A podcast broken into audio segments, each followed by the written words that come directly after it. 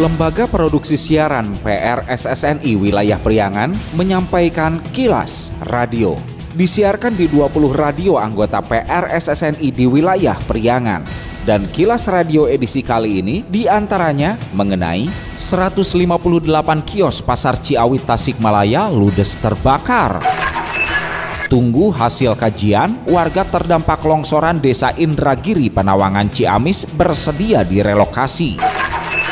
Akuarium Indonesia Pangandaran terbesar di Indonesia telah dibuka. Pendengar, inilah kilas radio selengkapnya. Kilas Radio. Kilas Radio. Kilas Radio. PR SSNI Jabar Wilayah Priangan.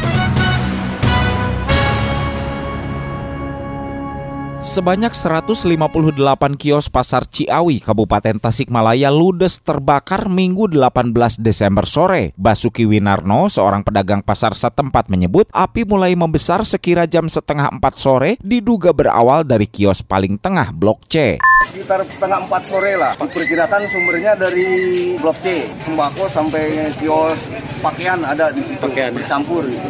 Api bisa dijinakan minggu malam setelah mengerahkan mobil pemadam kebakaran dari kota dan kabupaten Tasikmalaya. Kabag Ops Polresta Tasikmalaya Kompol Sohet mengatakan penyebab kebakaran sedang didalami pihaknya namun sesuai laporan awal berasal dari konsleting listrik salah satu kios. Informasi yang kita dapat sampai sekarang penyebab kebakaran itu juga jadi konsleting listrik Kepala Dinas Koperasi UMKM, Perindustrian dan Perdagangan Kabupaten Tasikmalaya Iwan Ridwan saat di lokasi memastikan meski tak ada korban jiwa, sebanyak 158 kios ludes terbakar. Menurutnya, kios yang berada di Blok C kebanyakan diisi para pedagang kelontongan, namun ada juga pedagang lain seperti yang jualan kasur. Ditambahkan, sebagian bangunan kios di Pasar Ciawi merupakan bangunan baru karena tahun sebelumnya juga sempat terjadi kebakaran kios Blok A Agustus 2021 silam. Kalau akhir dibangun itu tahun kemarin kan ada kebakaran, itu baru rehab yang kebakaran saja.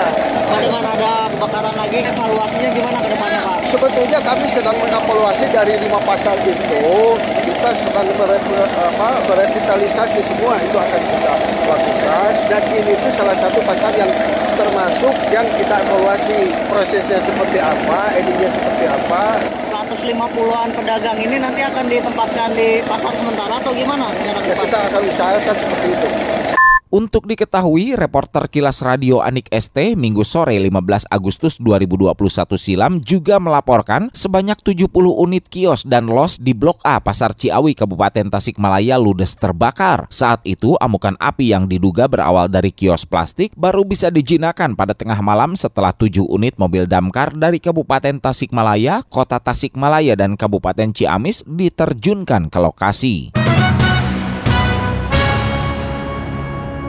Hingga pekan lalu, puluhan warga Dusun Legok 2, Desa Indragiri, Kecamatan Penawangan, Kabupaten Ciamis masih mengungsi menyusul tanah longsor Jumat 9 Desember. Warga yang mengungsi hingga kini yang masih dihantui rasa takut akibat longsor. Kepala Desa Indragiri, Dahlan, mengatakan 20 kepala keluarga kakak atau 48 jiwa di wilayahnya terdampak tanah longsor itu mayoritas mengungsi ke rumah kerabat atau keluarganya meski ada dua keluarga yang diungsikan ke gedung BUMDes dan rumah dinas bidan. Dahlan menjelaskan longsor pertama di wilayahnya terjadi 24 November akibatkan satu rumah rusak tertimpa longsoran dari tebing setinggi sekitar 100 meter dan lebar 70 meter. Longsor kembali terjadi 9 Desember akibatkan tiga rumah lain tertimpa tanah longsor. Ditegaskan warga terdampak bersedia direlokasi lantaran mereka rata-rata memiliki rumah lagi selain di wilayah itu asal dibiayai pemerintah. Panginten ku singkuring bakal di dusun Cilimus kan Terus warga siap tuh direlokasi ke dusun Cilimus? Insya Allah upami Mengikuti warga mah? Mengikuti mohon. Tapi upami laras-laras eta nu 48 bumi terancam. Sadar Purnama, anu kedua Yusuf Alhamdani, anu katilu Pamadri, kaopat Bu Acah. Jumlah anggota keluarganya berapa? Jumlah anggota keluarganya tilu lima, nah, tilu delapan.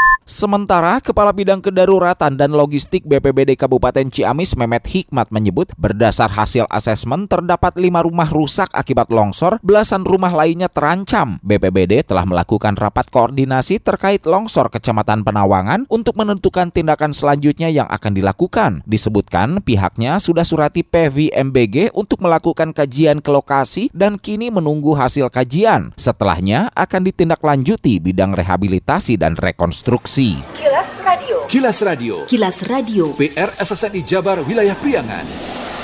Musim hujan telah tiba. Waspadai kawasan sekitar Anda yang berpotensi rawan bencana alam, longsor, banjir, angin puting beliung, dan lain-lain. Siagakan diri kita setiap saat, setiap waktu untuk meminimalkan korban jiwa. Tingkatkan siskamling antar warga Segera komunikasikan dengan pihak terkait bila ada tanda-tanda awal potensi bencana alam. Iklan layanan masyarakat ini dipersembahkan oleh Kilas Radio. Bila Anda mendapatkan hal-hal atau peristiwa penting untuk diliput oleh tim Kilas Radio, hubungi hotline servis kami, SMS atau WA ke nomor 0813 2424 5911 0813 2424 5911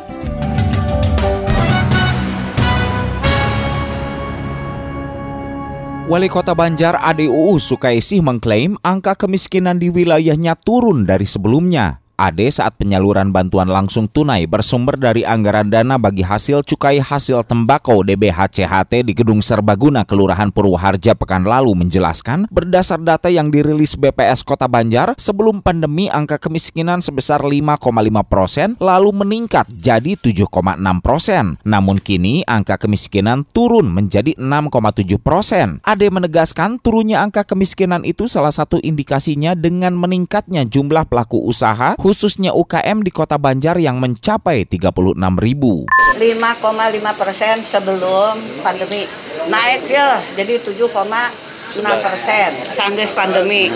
Nah tahun ini di BPS alhamdulillah jadi 6,7 persen berarti turun ya sekian. Nah diharapkan mudah-mudahan turun terus. Kenapa? Punten sanes ibu ngabanding bandingnya batur mah 13 persen, 14 persen. Penurunannya banyak UKM. Bayangkan nih, sebelum pandemi UKM hanya 7 ribu. Terus sesudah pandemi jadi 9 ribu, naik deh jadi 18 ribu, naik deh 36 ribu. Sebelumnya, aktivis Pergerakan Mahasiswa Islam Indonesia PMII Kota Banjar menyoroti tingginya angka kemiskinan di Kota Banjar yang menurut data Badan Pusat Statistik BPS mencapai 12.730 jiwa. Mereka mendesak Pemkot Banjar untuk melakukan langkah konkret, salah satunya dengan mengambil kebijakan strategis guna terus mengurangi dan menuntaskan jumlah penduduk kategori miskin. PMII menyebut kebijakan itu sangat penting meskipun presentasi dan angka penduduk miskin mengalami penurunan penurunan daripada tahun sebelumnya sebab angka 12.000 penduduk miskin di Kota Banjar masih tinggi jika dibandingkan dengan rasio jumlah penduduk yang cukup sedikit yaitu 200.000 lebih. Akuarium Indonesia Pangandaran, salah satu akuarium terbesar di Indonesia telah dibuka secara resmi untuk masyarakat umum ditandai dengan diselenggarakannya soft opening sekaligus syukuran dan doa bersama untuk Akuarium Indonesia dan Hotel Akuarium Indonesia di Pangandaran Sabtu 17 Desember. Kepala Bidang Riset dan Sumber Daya Manusia Kelautan dan Perikanan BRSDM Kementerian Kelautan dan Perikanan KKP I Nyoman Radiarta mengatakan Akuarium Indonesia Pangandaran yang tadinya bernama Piamari Pangandaran Integrated Aquarium and Marine Research Institute, pengelolaannya melalui KSO, kerjasama operasional bekerjasama dengan PT Tridacna Banyu Lestari. Nyoman menyebut saat ini pihaknya masih terus melakukan berbagai perbaikan dan penyempurnaan hingga grand launching oleh Menteri Kelautan dan Perikanan Sakti Wahyu Trenggono pada beberapa bulan mendatang di tahun 2023. Namun dengan adanya soft opening, saat ini masyarakat sudah bisa menikmati akuarium Indonesia.